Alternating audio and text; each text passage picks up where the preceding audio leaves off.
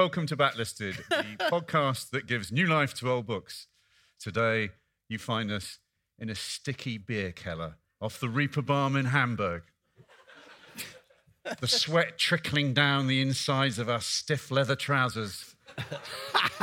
our hearts full of anticipation about the exciting new beat combo from England that are about to take the stage. I'm John Mitchinson, the publisher of Unbound, the website that brings readers and writers together. And I'm Andy Miller. I'm the author of Year of Reading Dangerously. And joining us today in some kind of, uh, I don't know what we should say, backlisted plus heavy friends. That's the way they would have. Nice. That's the way they would have built it in the 70s.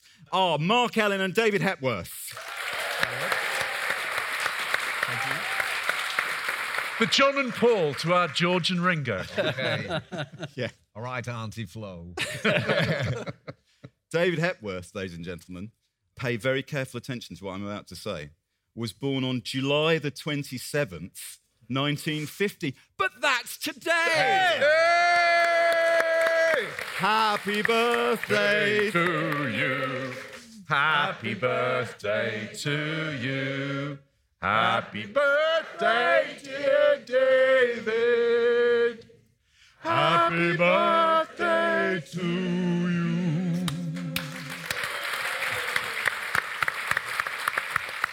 Good. I left my wife and children at home today just to get that, okay?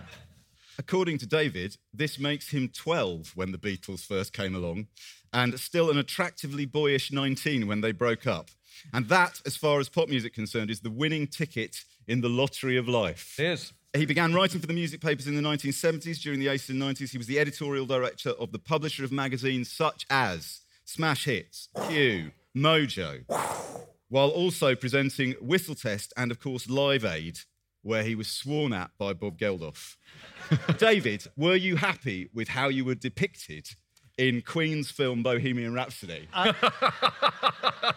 I'm the only person in the UK who's not seen the film, so you can, you know, make of that what you will. I A would lot of people thought it was Timmy Mallett. Yeah. Right. Uh, contact your lawyers would be yeah, His best-selling books include 1971 Never a Dull Moment and a fabulous creation, How the LP Saved Our Lives. Also here today, Mr. Mark Ellen. Mark spent his teenage years sitting in fields at the feet of hairy rock voyagers such as Atomic Rooster You. and Wishbone Ash.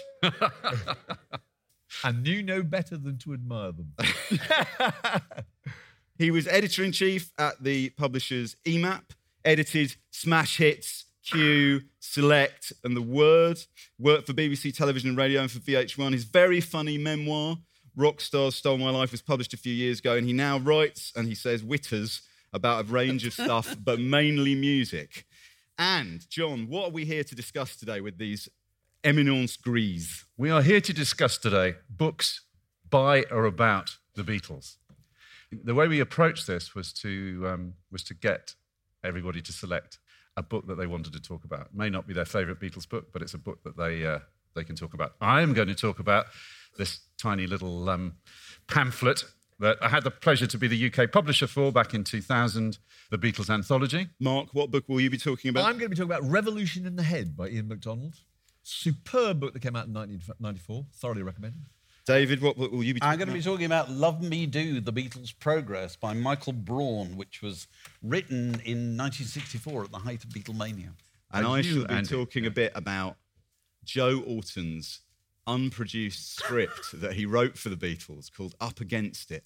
One of the foulest, and that was sent back to him with not even with a note saying thank you for your work. but before we do that, we were all slightly worried that I don't know if you can imagine a world without the Beatles in it, but we were a bit worried that some of you might not have heard of the Beatles. Because we did a podcast here last year about the poet Philip Larkin, and several members of the audience seemed not only never to have heard of Philip Larkin at a literary festival, Yes. but were really angry by what they were told. There was a bloke sitting where you are, sir, who every time some poetry by Philip Larkin came over the PA, he just went, oh, Tut, he just tutted.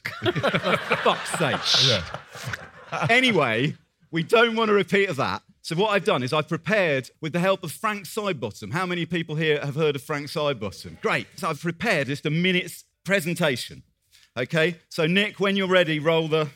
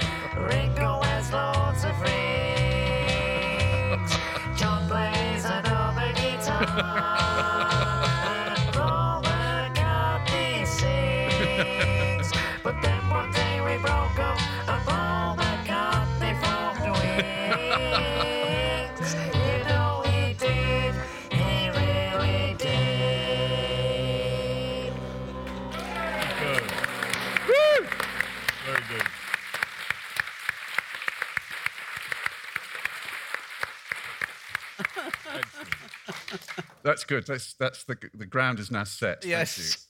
David, before I ask you about Love Me Do by Michael Braun, what is it about the Beatles story that we loved telling and retelling and sitting around the campfire and telling again?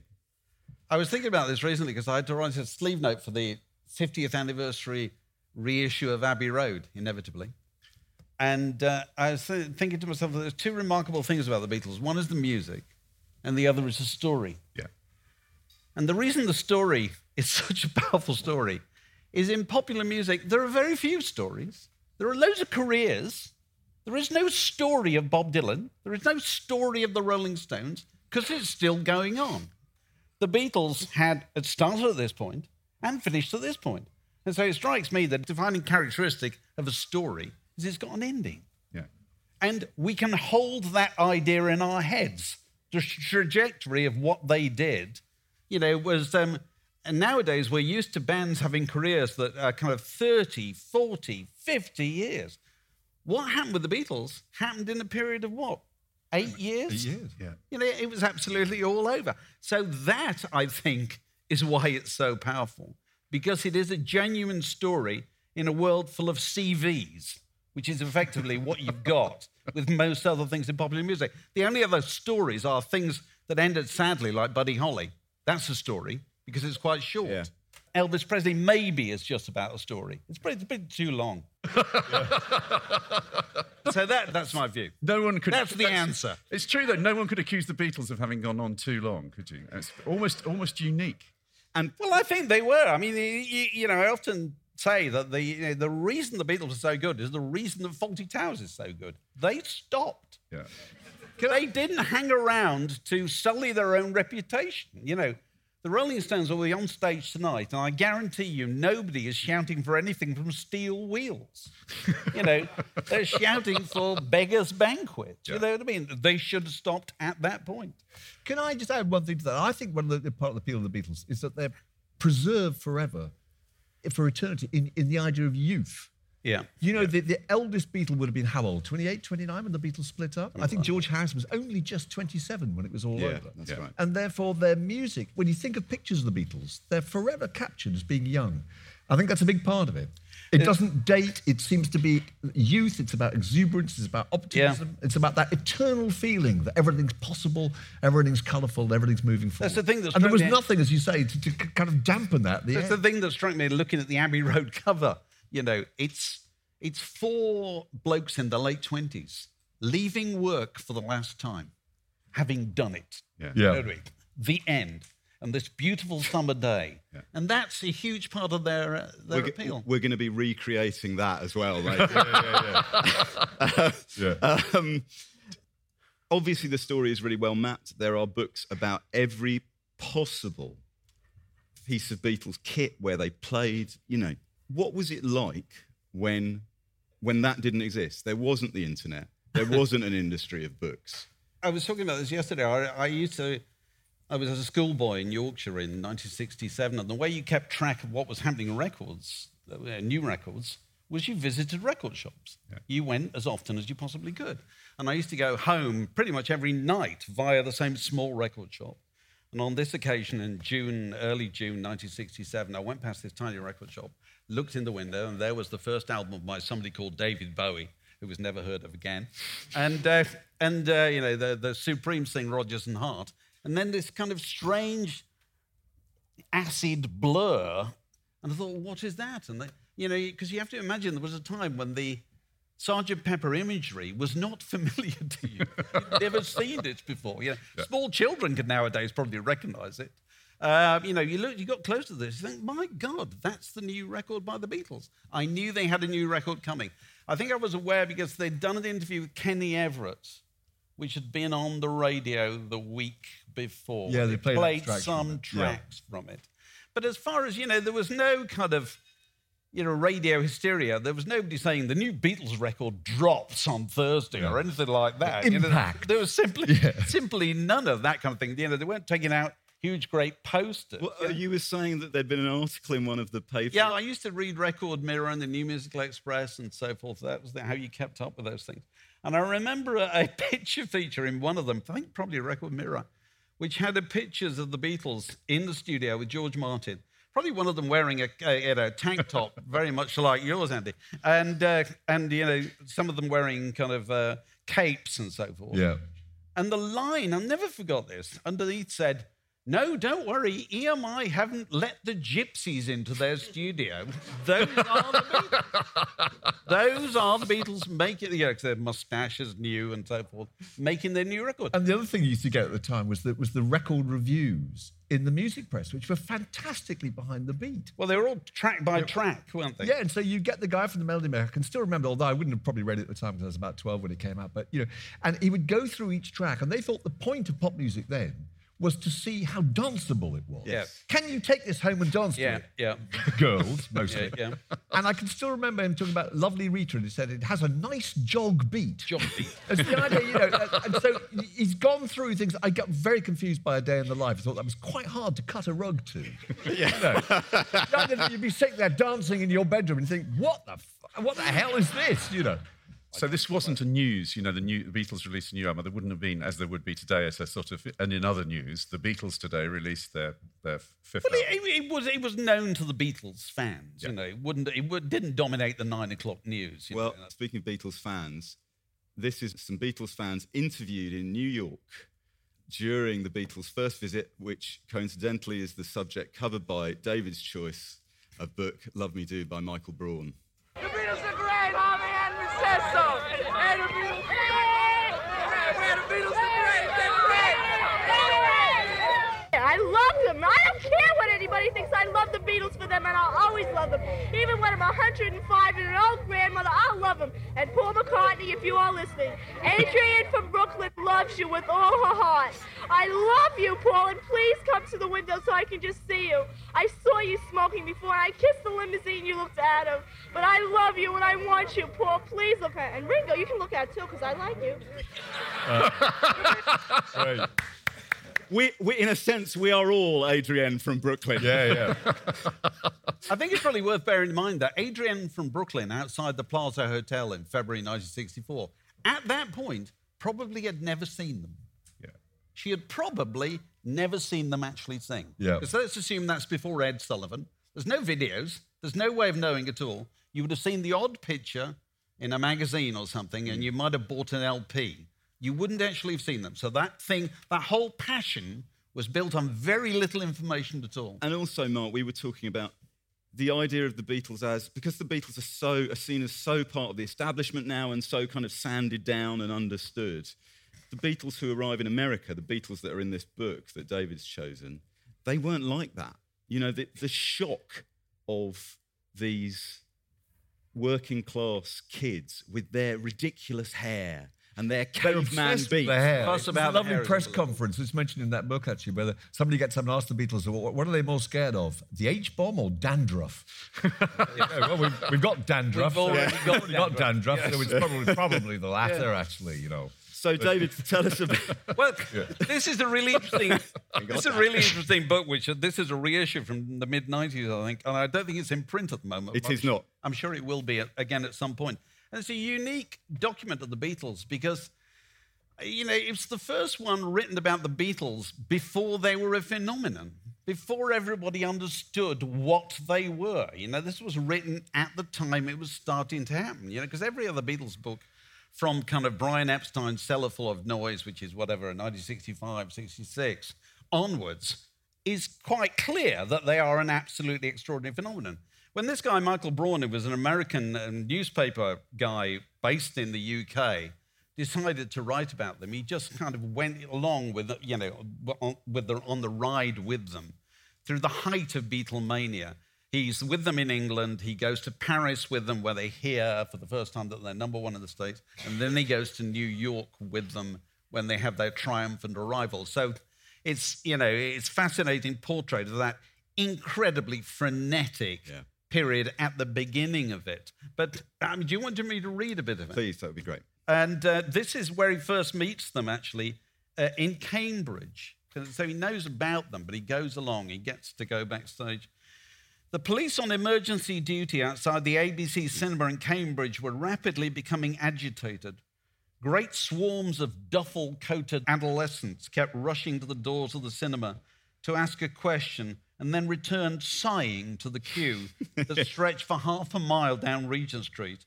A large number of the crowd did not have tickets for the show. What they were hoping for was a glimpse of the chief performers arriving at the theatre. They were disappointed. Four hours before the curtain was scheduled to rise, the Cambridge police had driven to a prearranged rendezvous a mile from town, and the Beatles had arrived at the theatre in the back of a police van. Inside the circle lobby of the cinema, they were now meeting the press. This pre show conference had become obligatory since the Palladium siege had made them big news. Each of the four was surrounded by his own little cluster of reporters and photographers. On the walls, large photos of players looked benignly down. On the table to the side, a bar had been set up that prominently featured Pepsi Cola and a selection of whiskies. What will your film be about? asked a reporter of the Beatle I recognized as Paul McCartney. Sort of a fantasy type thing?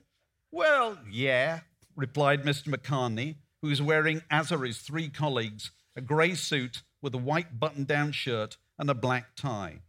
As he talks, I notice that his features, which photograph so delicately, seem much harder in person. In another corner, John Lennon is sipping a Coke, which he keeps replenishing with scotch. How long do you think the group will last? Somebody asks. About five years. will the group stay together? Don't know, said Mr. Lennon, and pours another scotch into the Coke. On the side of the room, Ringo Starr is huddled on a sofa talking with two girls from a woman's magazine. George Harrison is standing at the bar refilling his glass. The manager of the cinema walks over to the assistant manager, turns towards the bar, and pointing at George asks, Which one is he?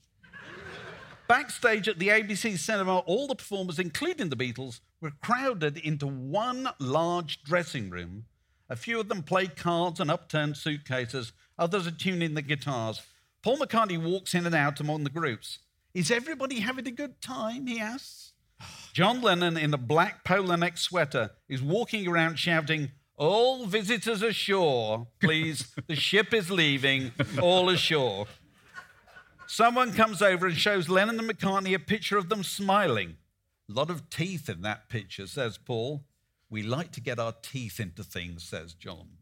Very good. Oh, Ah, thank- very good. Excellent. So, you know, it, it, what, what stri- uh, strikes me reading it again is, it, you know, it's a unique document of, of that time when it was just happening and it wasn't clear that it had happened. I get, Uh, I get the feeling this book was not much read at the time. I was not aware of it really until, until years later because it was, it was rather frowned on because they swear a few times in it. There's an amazing bit here. Dan Schreiber, our former guest Dan Schreiber, tweeted this bit, and he said this book was published in 1964. I'm gonna, I'm just gonna. It's only a couple of lines, but you think, Oh, I know whoa. which bit you're going to read out. Yeah. John said that they have been told that girls masturbate when they are on stage. We're still at the masturbating stage ourselves, interrupted. Paul, yeah. I, I know. I mean, I like Paul McCartney, but It's a lot too much information though, isn't it? do you were you shocked when I'm you really shocked. I couldn't believe it. I was going to mention that later. I just, I just couldn't believe that they, they put that in there. And what is the energy mark that comes from the Beatles in this book, do you think? Well, I think the most exciting thing is that the journalist travels with them Yeah. inside the bubble of the Beatles. I mean, just to give you an idea of how this works today, I went on a trip about four years ago, same sort of thing, really, on an aeroplane around the world with Rihanna. And a whole lot, a load of press people were meant to be following Rihanna. You know, what actually happened in reality is we were put in, in cattle class. Rihanna was up the front sharp end in her fantastic bunker. And she was brought out about twice during the entire week for the most brilliantly stage managed, controlled exposure to the press. Dressed a certain way, saying a certain thing, doing a certain thing. That's all the access you got. What's interesting about this is this is not somebody interviewing the Beatles and basing everything on the idea of what they say and their quotes. This is probably what they said to the person before and we'll say to the person after that. It's about somebody simply observing what the Beatles do. And the Beatles, pretty much 24 hours a day, are surrounded by Yeah. people. You cannot believe it. There's a bit when they go to the George Cinq Hotel Yeah. where John and Paul decide they've uh, got to go and write a song. They're under The, pressure the to write song. access was extraordinary. I mean, Yeah. it- the press were given incredible access, access you wouldn't have now. Astonishing. Well, it was assumed that an awful lot, a certain amount of what happened, they wouldn't report on Yeah.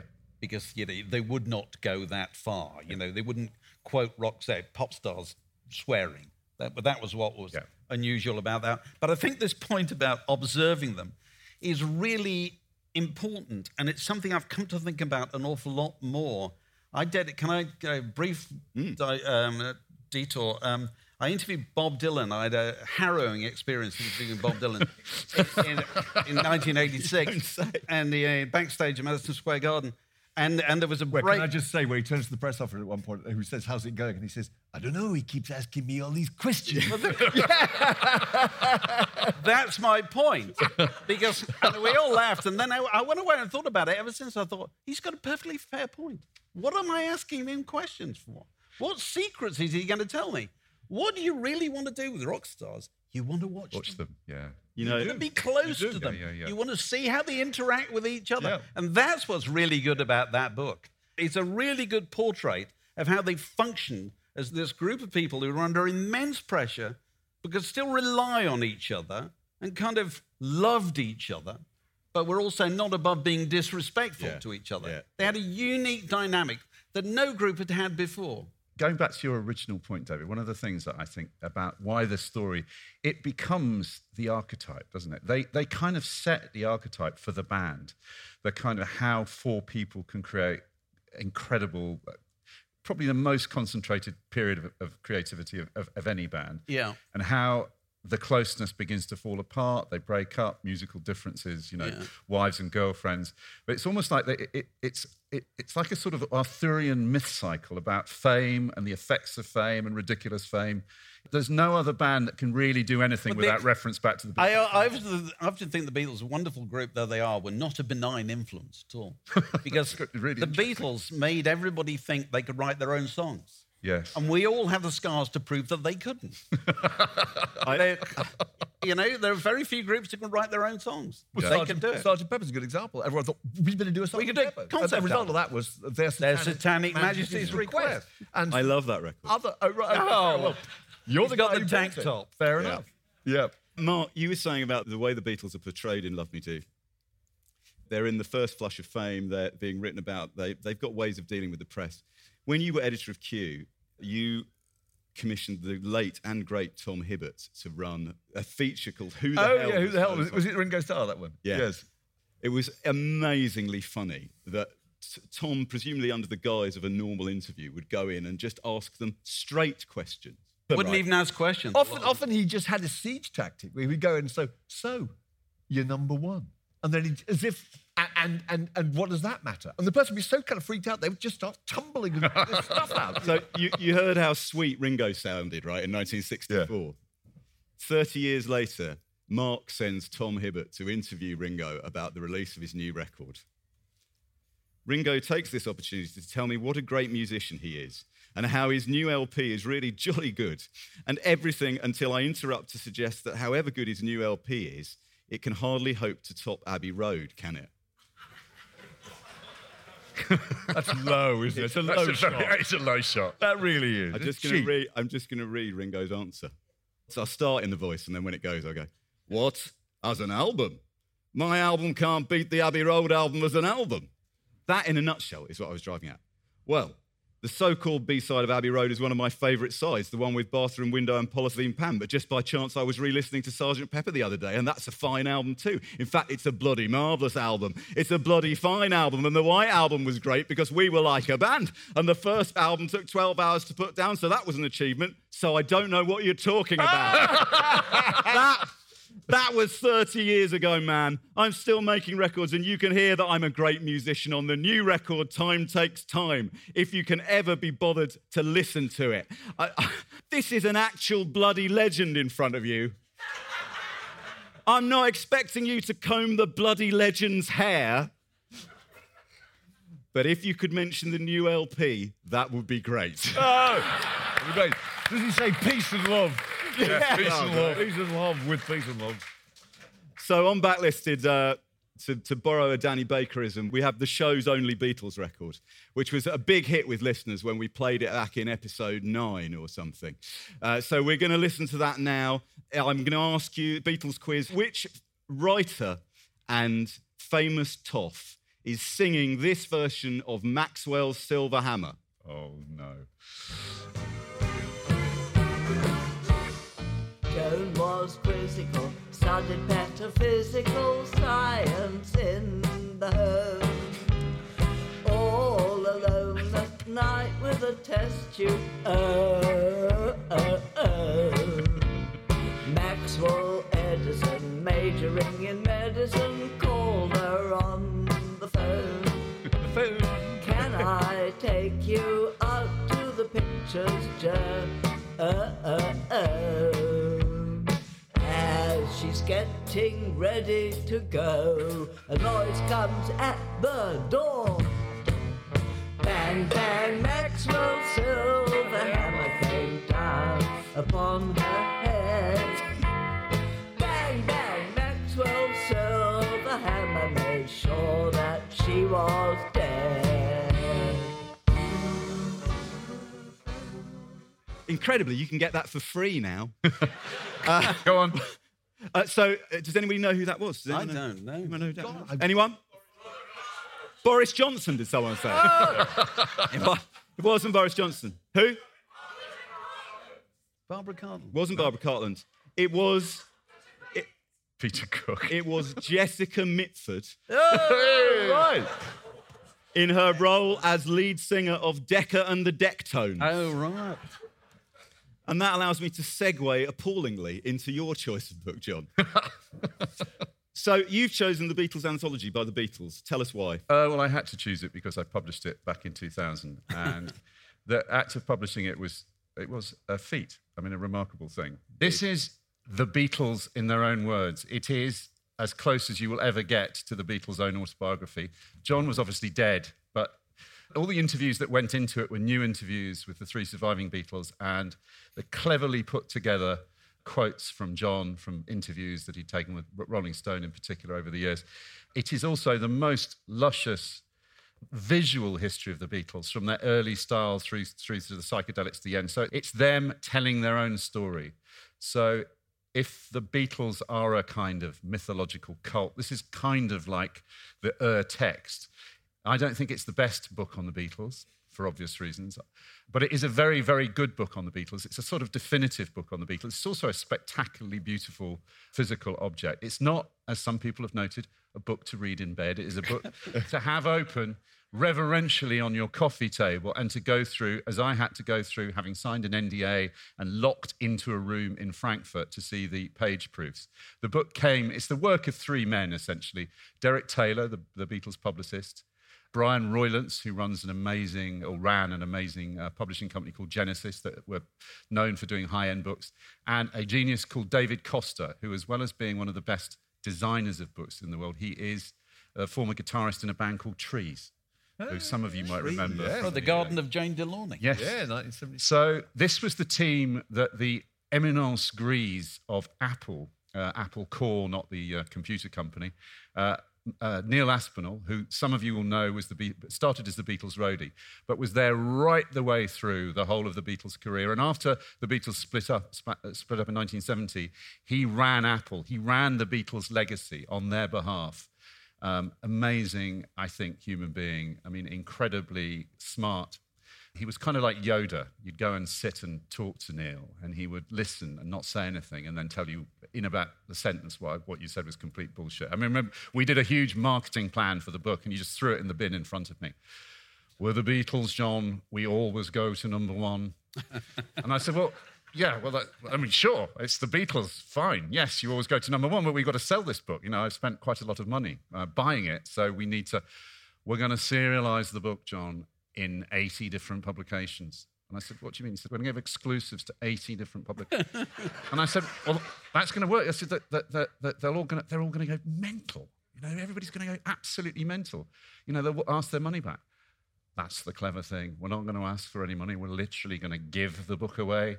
So we did. That's what we did. We gave the Sunday Times, the Observer, the, every single newspaper, Hotel and Caterers Weekly. There's a story about them crashing around. There's food magazines, 80 publications on the day of publication got their amazing exclusive for the first time. They went absolutely fucking furious. But there was nothing they could do because there's no money to be paid. You know, they, they just were given it, they ran it. The book went to number one. It stayed at number one. It was 30, in 2000, it was 35 pounds. It went on to sell half a million copies. It went to number one. We won Illustrated Book of the Year. Hey, let's pick this up again shortly.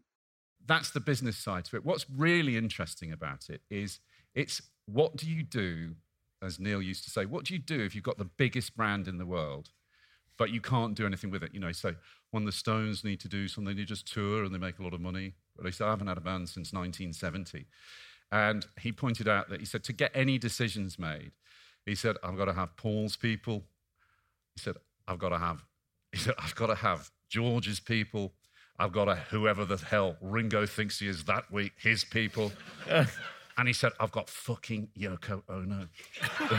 Boo! So he said, It's Boo. my life. I know your life is difficult, John, but it's believe me, it's not as difficult as my life. So the book could have been, it could have been bland, it could have been, um, it could have been obvious. But in fact, it's an extraordinary thing. It's an, as I say, that, and I think just for the visuals alone, I'm, I'm, I'm read you one little passage, but what I like about it is the, the intimate, the, the holiday snaps, the sense of the particularly, it's particularly good on the early years where the Beatles were dealing with fame. There's an amazing story about there's a warehouse, they have to hire a warehouse to put in George's 21st birthday presents. I mean, he, he's- you know, George Harrison died. The, the, those presents were, are still somewhere. They, never, they never got opened. There, was, there were hundreds of thousands of presents that were, that were, were sent in, millions probably from all over the world. Nobody had seen fame on this scale before. Nobody lived through it. Elvis to an extent, but this was global in a way that, that had never been witnessed before. And they, they, you know, they toured. They, they did 1,400 live gigs. The other thing I like about the book is you get Mal Evans, the driver, you get Neil's voice. It's not just the Beatles' voice. And here's a little bit of Neil, which I think just puts into perspective the, why they were extraordinary. Uh, Neil, no band today would come off a long US tour at the end of September, go into the studio and start a new album, still writing songs, then go on a UK tour, finish the album in five weeks, still touring, and have the album in that time out for Christmas. But that's what the Beatles did at the end of 1964. A lot of it was down to naivety, thinking that this was the way things were done. If the record company needs another album, you go and make one. Nowadays, if a band had as much success as the Beatles had by the end of 1964, they'd start making demands. If you look at the work schedule in late 1963 and right through 1964, you'll see it really was incredible. On top of the tours and the records and the film, they did a Christmas show and all the TV shows Top of the Pops, Thank Your Lucky Stars, Around the Beatles, 37 shows, and all the BBC radio shows, 22. It was non stop. Brian was beginning to plan quite far ahead. At Christmas 1964, he would be planning for the tour of America for 65, trying to get a script together for help, and he would have been planning whatever other tours they were doing. Somebody would suggest, Can we have a holiday as well, Brian, while all this was going on? You just don't work like that now. As, as, as No, nobody works. No, no. They- When you're doing a thing like that with, with the artist, there's traditionally a kind of tension between you and the artist. There's always something you want in there that they don't want in there. Did you have that?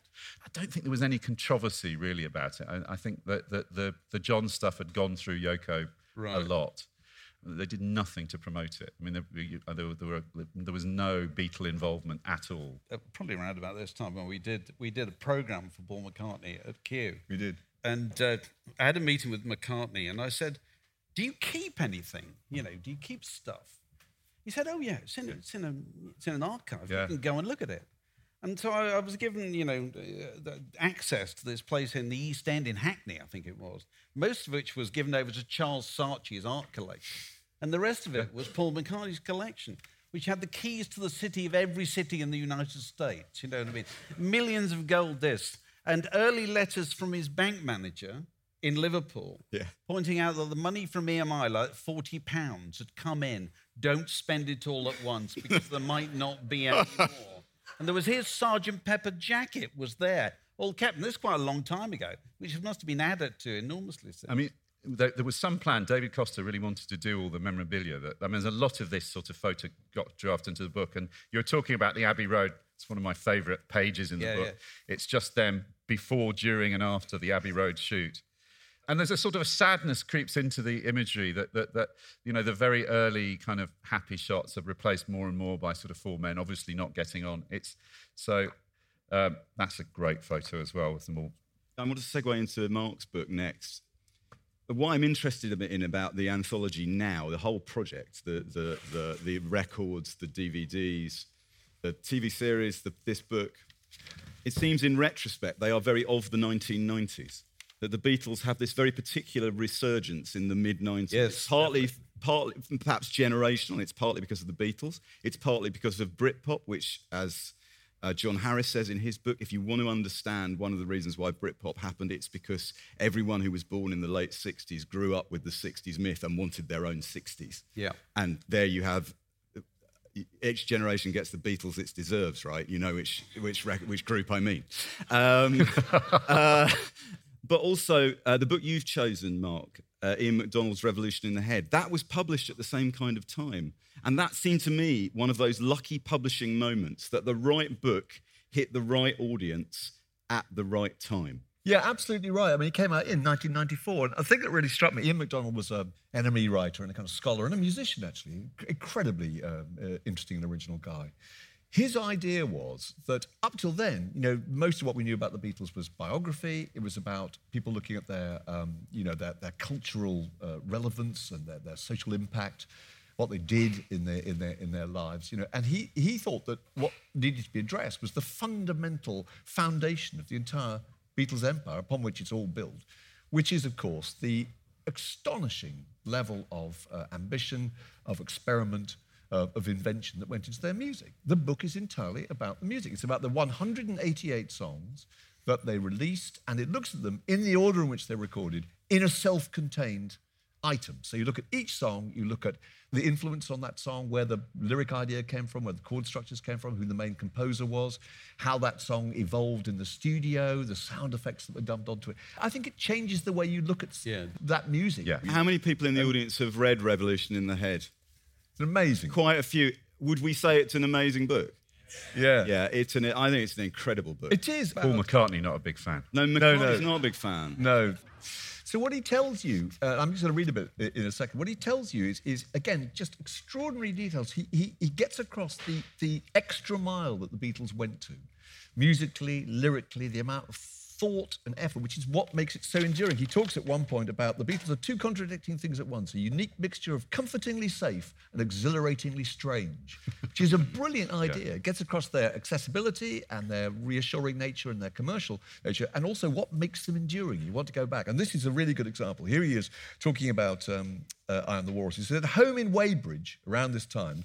Lennon was prodding about on his piano when he heard the droning two note siren of a police car in the distance. Whether or not as a symbol of mean spirited authority, he instantly absorbed a semitonal seesaw into an obsessive musical structure built around a perpetually ascending, descending MC Escher staircase of all the natural major chords. It's a brilliant idea. Yeah. Yeah. The MC Escher staircase. The most unorthodox and totally ambiguous sequence he ever devised. The words took longer to come, arriving over several acid heightened weekends and passing through a number of phases. According to Lennon's friend Pete Shotton, the original inspiration was from a boy at their old school quarry bank describing how his English class was analysing the Beatles' lyrics, a fact which Lennon found hilarious. His teachers at quarry bank, particularly his English teachers, had always dismissed him as a talentless disruptor, a rejection which left deep scars. But reminiscing, he and Shotton recalled a typical playground nonsense chant yellow matter custard, green slop pie, all mixed together with a dead dog's eye. And yet, as the lyric progressed, it grew more pointed, rising above the level of schoolboy nose thumb to embrace his festering resentment of the British establishment as a whole. Gradually turning into an angry sequel to the darkly melancholic Strawberry Fields Forever, I Am the Walrus became its author's ultimate anti institutional rant, a damn you England tirade with blasts that blast education, art, culture, law, order, class, religion, and even sense itself. The hurt teenager's revenge on his expert, texpert schoolmasters, I'm crying, broadens into a surreal onslaught on a straight society in general, an anti litany of smiling pigs in a sty, city policemen in a row, corporation vans, and the guardians of conventional morality beating up a fellow psychedelic rebel, the opium addicted surrealist Edgar Allan Poe. A trace of the more peaceably philosophical Lennon remains in the song's opening line, but the rest is pure invective. And I think that's fantastic. Oh, that is- Now, you could ask, Yeah. you could say, you could say he's reading too much into it. It's meant to be kind of, you know, it's meant to be kind of just nonsense lyric. But the idea that that is what it could possibly have meant and that that's what Lennon put into it, I think is absolutely astonishing. And the other thing the book mentions throughout is this level of, of coalition, of cooperation, Yeah. of the way they work, which I think is so fantastic. There is no back line in the Beatles. You know, it, it- it's John, Paul, George, and Ringo. It's not, I mean, even the Rolling Stones, people are thinking, who are those two guys at the back, and are they as important as the, one, the ones at the front? Everybody appreciates when the Beatles wrote a song, it was what each of them brought to that song that made it so And it was the record, not the song. It's Yeah. the record. People say they're great songwriters. Of course, they're great songwriters. But what makes the Beatles record so fantastic is the Beatles. It's the combination of their harmonies. To- This is the the fallacy interplay. with yesterday, Yeah. the uh, you know the Richard Curtis film. Yeah. But the idea that if the world had forgotten the Beatles, but we had all their songs written down, we could somehow conjure up the Beatles. Yeah. No. What made the Beatles magical was the Beatles. Yeah. Those four personalities. You know, the genius of the Beatles is as much in twist and shout as it is in I Am the Walrus. I was once in. Abbey Road and George Martin played me just the bass and drum tracks to something and come together in separation, in isolation. And they're absolutely phenomenal. And uh, this, the- these, were, these were by two people who were not con- contributors to writing the song. They're simply helping arrange it. Without those elements, you cannot imagine it. One thing wor- wor- worth adding about the Ian MacDonald book is he is almost unique in kind of Beatles scholars in that he's equally respectful of the early stuff Yeah. as he is of the, you know, the, the strange psychedelic You stuff. say, I, I just want to raise the point. One of the things I think is so great about Revolution in the Head, and it really needles people, Revolution in the Head.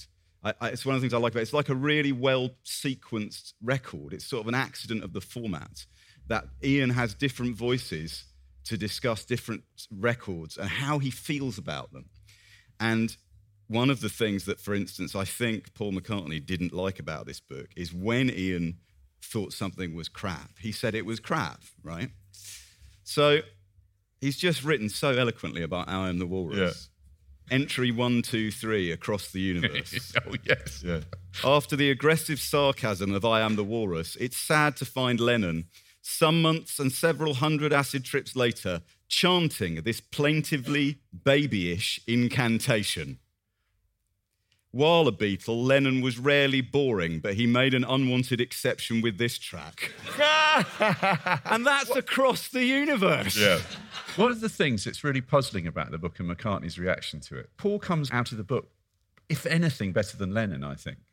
Yes, there are some taste moments, uh, Ma- Maxwell Silver Hammer being one of them, but I think he's incredibly fair to, to the, the talents of McCartney. I mean, I think he says, you know, at numerous points that the, John Lennon's post Beatles output didn't measure up to much.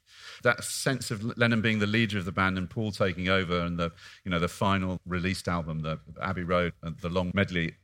That sense, he captures that brilliant, MacDonald. I think better than anybody, the, the inner drama of what's going on. Have, have any of you read Barry Miles's authorised biography of McCartney many years from now? Yes, I have. Yeah. Years ago. A mate of mine read that and said in the ultimate review of that book, I wanted to, I spent the whole book going, it's all right, mate, relax, you're Paul McCartney. yeah. Yeah. Well, It, yeah. it spends the whole book going, well, I think uh, this one was, you know, 60% me let, and me uh, tell- let me- 40% let me tell- John. let me tell you that Neil Aspinall were about to win the Illustrated Book of the Year, and I'm, Faber have brought out a book called Blackbird, a po- Faber poetry book, Blackbird by Paul McCartney, which is a couple of shit poems, and then Beatles lyrics. So now I said, Neil, what, what, what's Paul up to? And he just, it took a long time, as one. He said, Who wrote the Beatles songs, John? And I said, Well, Lennon and McCartney. There's another long pause. And I said, What? You mean, oh, he's only put the lyrics in that he actually wrote? I said, But we all know that. Does that does you really mean that it's, it's still that important? He actually will publish a volume of poetry that people know, I wrote this one. And he just looked at me and said, Welcome to my world. Well, there was a there was a time when he was trying to get into McCartney Lennon, wasn't it? He was trying to change it. And then, and then spent the whole time going, what? What? Yeah, I know. Couldn't understand why people were going, well, leave it. Yeah. Leave I, I, it, lo- Paul." I love that business though about the uh, Neil Aspinall about the the courtiers Yeah. uh, of the Beatles. I think that they're so interesting. These people who dedicated their lives to trying to keep the peace. Because you Yeah. you dealt with Derek Taylor, didn't Yeah. you? Oh, I- great kind of PR. Amazing. Derek Taylor, the most who wrote the fantastic book, which we probably don't have to, uh, time to discuss actually, called As Time Goes By. Right. Wonderfully One of the gre- erudite, one of the great- I think that is my favourite. Beatles It's a fantastic book, and he's uh, sort of sounds a bit like James Mason. you know. Yes. And I was doing the Q mag. Q magazine had an annual awards show, which I think it still does. And I was trying to get the Beatles back together for this. I was to say, Let's That's aim easy. high. Let's aim high. You know, George, Ringo, and Paul are going to come to the, this event. I spent four months, and I have every single document from my conversations with Derek. And at the very end of it, it was brilliant. He said me that I recorded this answer phone message. It was so funny. And I'd never met him during this time. And he sent me this thing. That he talked for about two minutes. You know, could tell he'd had a large gin and tonic. and he said, um, uh, "Dear boy." Know, I have so enjoyed our, our communications, but I, I, I feel I must convey to you that George uh, rather detests show business. Um, he, would, he would prefer to stay at home, and uh, there's no way that I can get him to attend your illustrious event or, or get him on the end of any other kind of technological device like some sort of satellite link in order to participate. But uh, I have so enjoyed this, and I hope we do meet when this whole bloody war is over. I thought that is fantastic. It's a great name for a book. When this just- bloody this war bloody is war over. is over. It's a marvelous man. They- These people, that, you know, who were just dealt with them for 50 years. There's a lovely Yeah. story in the anthology where he gets he's auditioning for the job as the Beatles Yeah. and he writes a press release in the voice of George Harrison about George's dad stays in Liverpool and, and continues to drive. My dad stayed in Liverpool, uh, the big green jobs, and then Harrison really interrogates him and says, "What's a big green job?" And he said, "A bus." Yeah. He said, "I've never heard anybody call a bus a, a big green job." I was just, you know, I was, and he basically admits that he made it up, and he said, "You got the job." Next time you write a story, I'll sit down and write it with you. Yeah.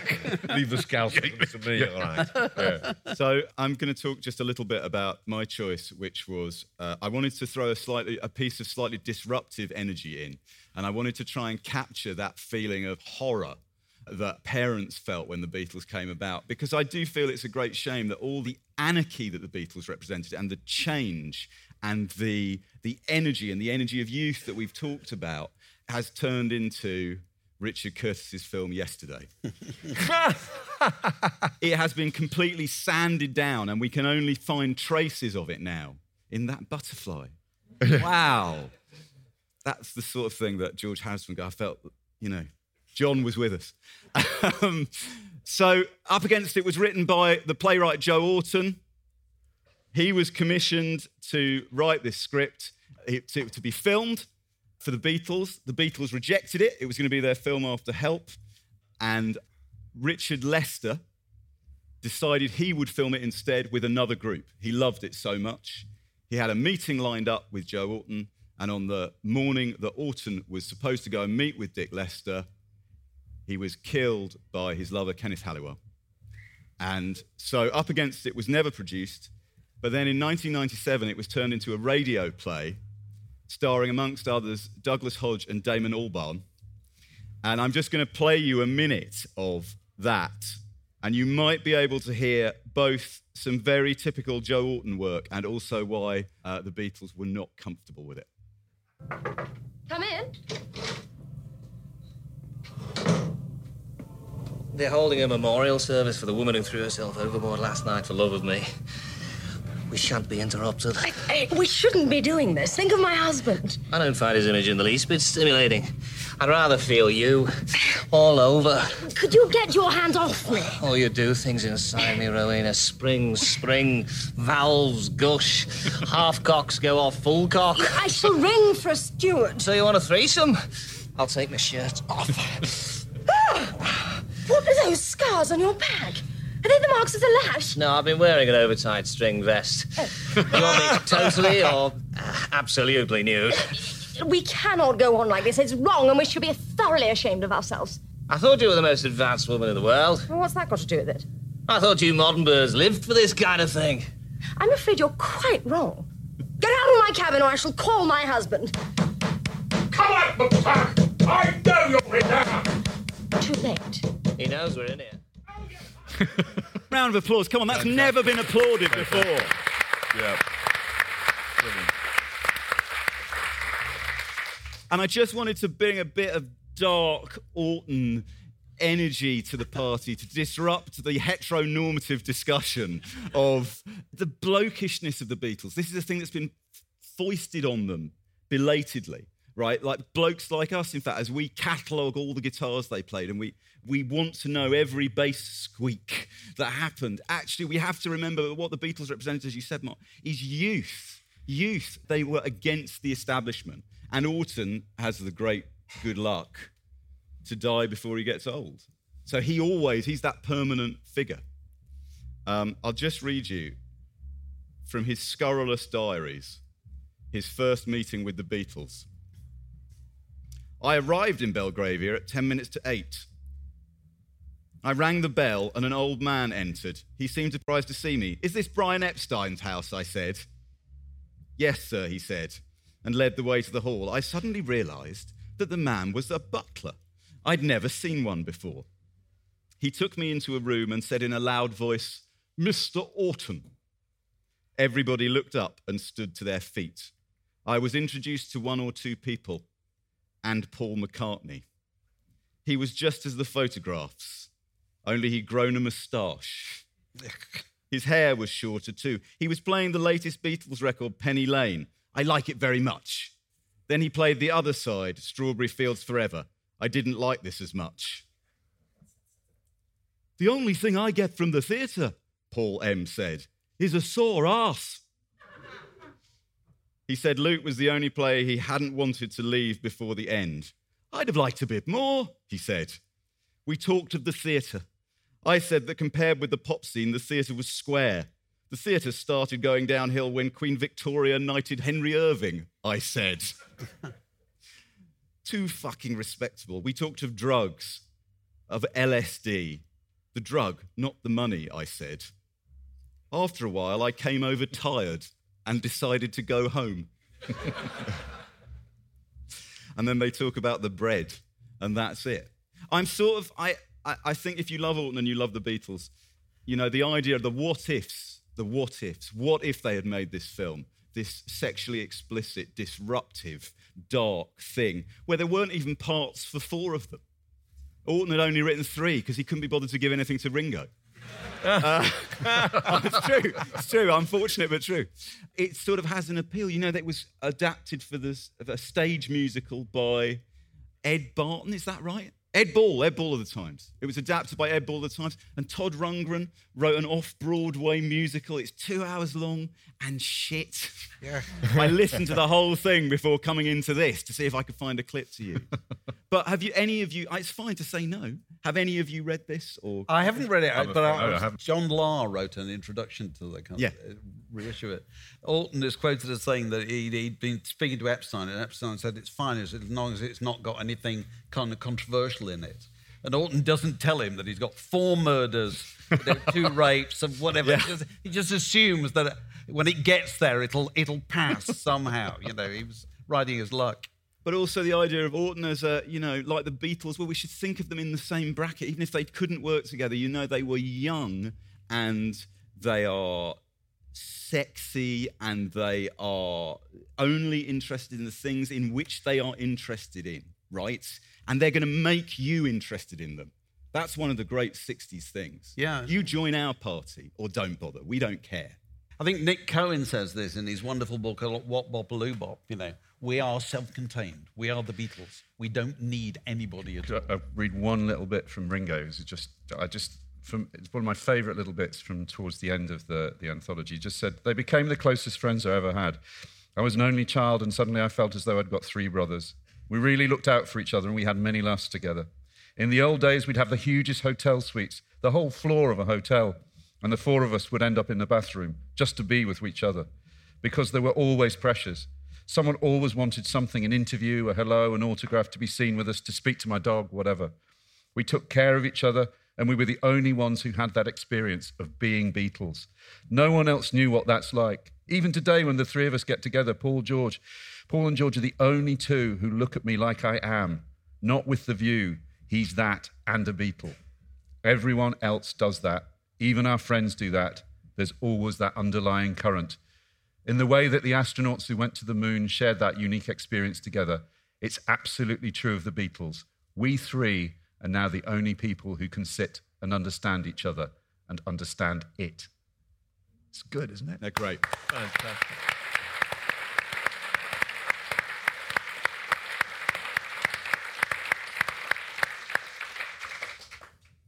So, unlike the Beatles themselves, we must bring this madness to an end without acrimony, lawsuits, a national outpouring of grief, and for fuck's sake, ebony and ivory. Thanks to David and Mark, to our very own George Martin, Nicky Birch, and to Unbound for booking us in Hamburg. And thank you for the audience for making this a very special occasion.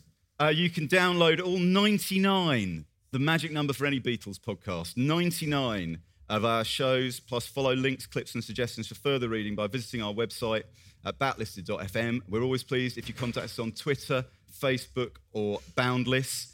I'd like to say three more things and then we'll wrap up. The first thing is I'm playing a gig at the 100 Club on Monday, the 23rd of September, where me and a band of like minded idiots will be playing Abbey Road in its entirety from beginning to end. Woo! Yeah. And bang, bang. And we are doing it for the National Literacy Trust. We've already raised a couple of grand and we're hoping to hit five grand because that's what it's all about helping people read, not gratifying my ego. no way. No way. Our next episode of Backlist is our 100th. John, who is our guest? Sir Philip Pullman. Uh, so we're very excited. So we went up to Oxford last week and we spoke with Philip Pullman for about an hour and a half about Robert Burton's 1400 page masterpiece from 1621. The Anatomy of Melancholy. because it's backlisted. But we still managed to play that version of Maxwell's Silver Hammer. No, we didn't, don't worry. And um, finally, I think we'd like to thank David, thank Mark. If you